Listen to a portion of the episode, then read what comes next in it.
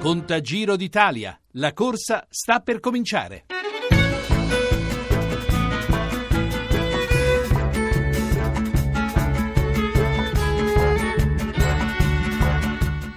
Allora, il, il nostro passo, la nostra tappa di avvicinamento al Giro d'Italia eh, sta proseguendo, questo è il Contagiro. Eh, noi dobbiamo parlare oggi di Marco Pantani, uno dei, degli scalatori, dei più grandi, importanti scalatori di ogni epoca. Eh, lui, tra sospetti e processi, eh, finì la sua corsa il 14 febbraio del 2004. Buon pomeriggio a Massimo Ghirotto, ex professionista eh, che ha corso tra il, l'83 e il 95. Quest'anno è nostro compagno di viaggio perché seguirà il giro come opinionista in moto e quindi parteciperà anche a Baobab eh, come opinionista appunto, ma eh, Massimo Ghirotto ha avuto anche eh, un altro momento importante quando ha fatto eh, la eh, sua prima gara da pro- protagonista proprio con Pantani. È così Massimo? E buon pomeriggio naturalmente.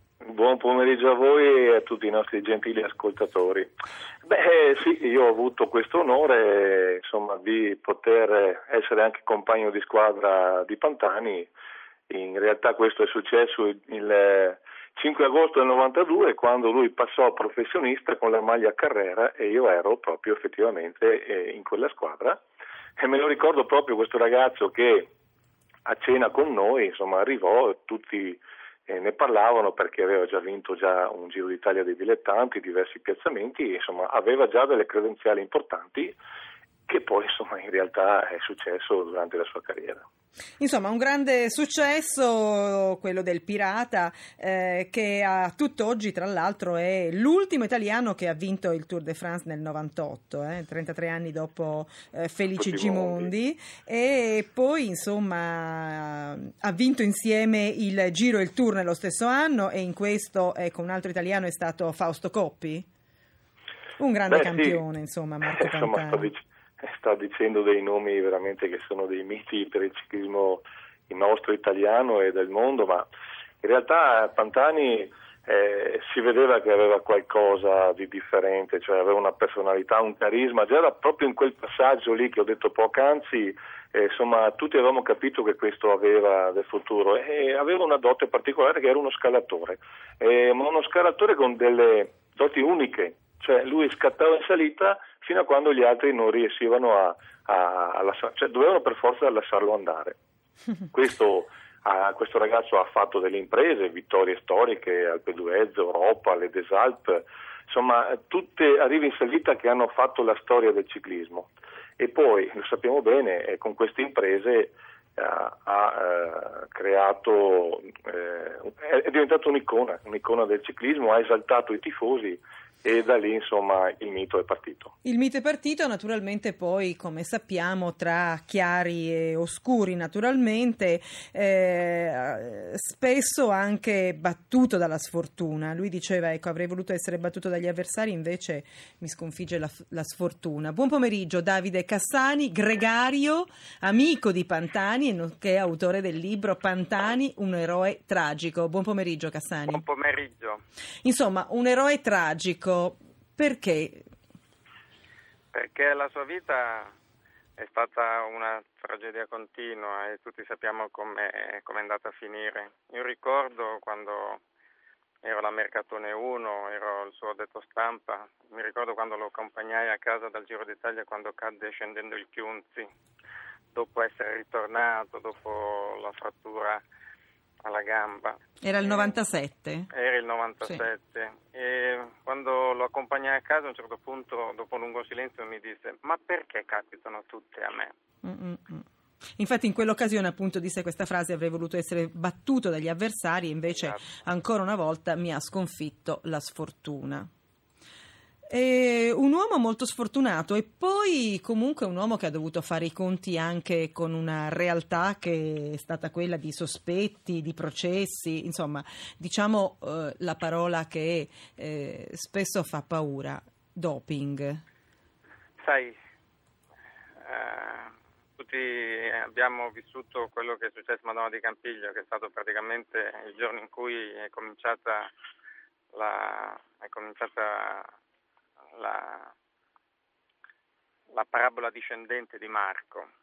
E lui non è stato mai trovato positivo, ma comunque l'ematocrito quel giorno era, era alto. alto. Perché? Questo probabilmente lo sa solo lui e pochi altri.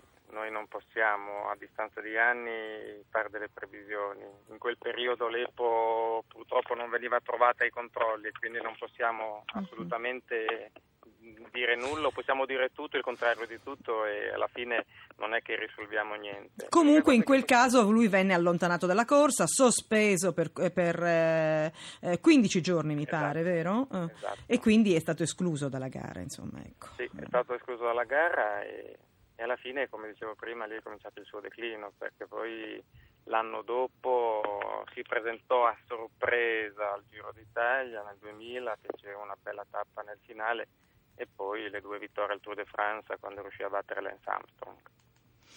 E però dicevi appunto è cominciata la sua parabola discendente. Massimo Ghirotto, ehm, insomma anche poi mm, tu sei stato appunto un, un, ciclista ma insomma anche un giornalista, quindi ecco che cosa si scriveva allora di, di Pantani dopo eh, eh suo, eh, questo suo tonfo, insomma dopo che la parabola discendente era conclusa e lui era proprio sceso, era arrivato in fondo?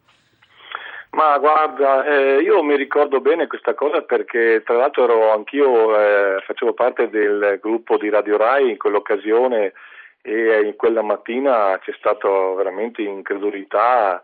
Eh, la gente era stupita, anche noi addetti ai lavori, anche sportivi, cioè ci chiedevamo tutti quanti come mai potesse succedere una cosa di questo genere proprio a Pantani. E eh, tanta tristezza, anche rabbia, i tifosi veramente quel giorno facendo il percorso, Davide si ricorderà e lo saluto, ne approfitto per salutarlo, erano tutti, erano tutti assiepati e stavano aspettando proprio Pantani perché aveva fatto il giorno prima quella tappa che si arrivava a Madonna di Campiglio staccando tutti e insomma sì, la sì. gente si era proprio esaltata e noi tutti eravamo anche un po' stupiti, ci chiedevamo perché. Perché eh, Davide Cassani, eh, insomma, si è anche parlato poi di complotto ai danni di Pantani. Eh, secondo te c'è stato veramente un complotto oppure a un certo punto lui stesso, Pantani, non credeva più in, eh, in sé, insomma, nella sua forza? Lui si parlò subito dopo di un complotto. Io so solo che Marco non ha mai accettato quel verdetto. Sta di fatto che con le regole di qualche anno dopo Marco non sarebbe stato squalificato perché non si prendeva in considerazione solo l'ematocrito ma altri parametri e questo è giusto dirlo.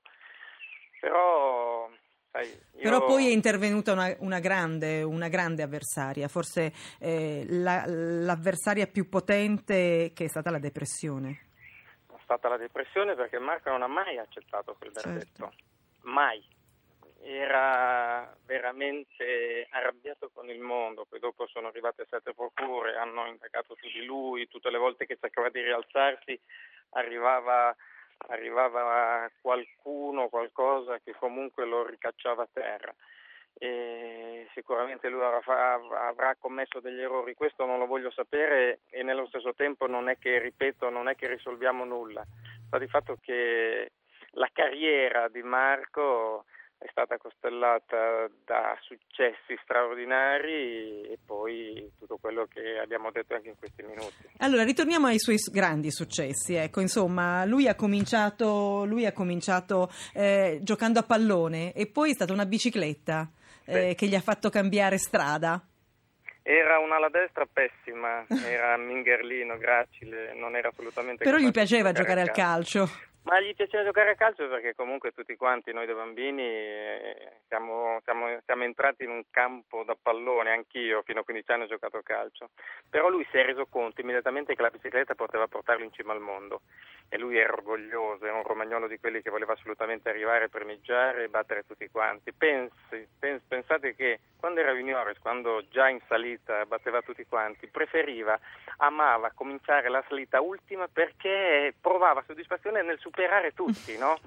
e c'era proprio questa grande capacità anche quando aveva 13-14 anni, era capace di partire da Cesenatico con la propria bicicletta e tornare a casa la sera con mamma Tonina eh, molto molto in pensiero, perché proprio si era, certo. si era reso conto che la bicicletta era, era il suo mondo, era quella, quello strumento, quell'attrezzo che poteva davvero dargli quelle gioie che, di cui aveva bisogno. Ecco, Cassani, lei lo ha conosciuto bene, allora perché rispose questa frase con queste parole a Gianni Mura quando eh, gli chiese Marco perché vai così forte in salita? Lui rispose per abbreviare la mia agonia. Perché la salita è dura per tutti, anche per chi stacca tutti quanti, perché comunque hai un cronometro, hai degli avversari che vuoi e devi battere, perché, perché la gara è questo, perché non pensate che chi vince non fa fatica, fa la fatica come, come- come l'ultimo, E però eh, ha la capacità di, di impiegare meno tempo rispetto agli altri. Correre in bicicletta è difficile, cadi, eh, corri per tre settimane, fai tappe da 250 km, fai 5-6 salite, quindi è, è fatica e quindi anche Marco sapeva cosa voleva dire far fatica. Ecco, Massimo Ghirotto, la fatica, ecco, un'altra parola che ha sempre accompagnato eh, il, il lavoro di Marco Pantani, eh, la fatica di pedalare eh, in salita. Perché secondo te era così bravo proprio in salita? Ma perché fisicamente era adatto proprio alla salita, era un grimper, era un corridore che quando faceva quel tipico gesto, si levava la bandana, buttava via il cappellino, gli avversari avevano già capito che questo in salita voleva fare qualcosa, si alzava sui pedali e mulinava talmente veloce il rapporto, sempre rapporti agili ma potente, il rapporto peso-potenza, peso poco e potenza tanta, eh, scaturiva in queste azioni che eh, lasciavano dire, stupiti tutti i tifosi. In realtà poi Pantani insomma, è stato anche nel, in gruppo con noi, c'è stato un rapporto di amore e odio, se vogliamo dire amore, perché aveva saputo dare eh, visibilità, una notevole eh, visibilità in più che non accadeva da tempo al ciclismo.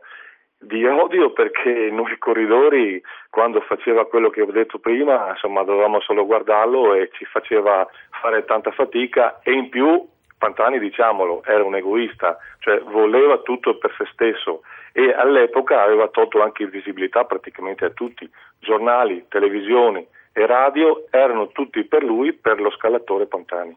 Davide Cassani, un egoista, dice Ghirotto, naturalmente eh, intendendo dire con questo che lui voleva vincere, parlando, sì, sportivamente sportivamente parlando. Lui voleva vincere, era il campione, era- voleva essere il più grande. È stato veramente tra i più grandi?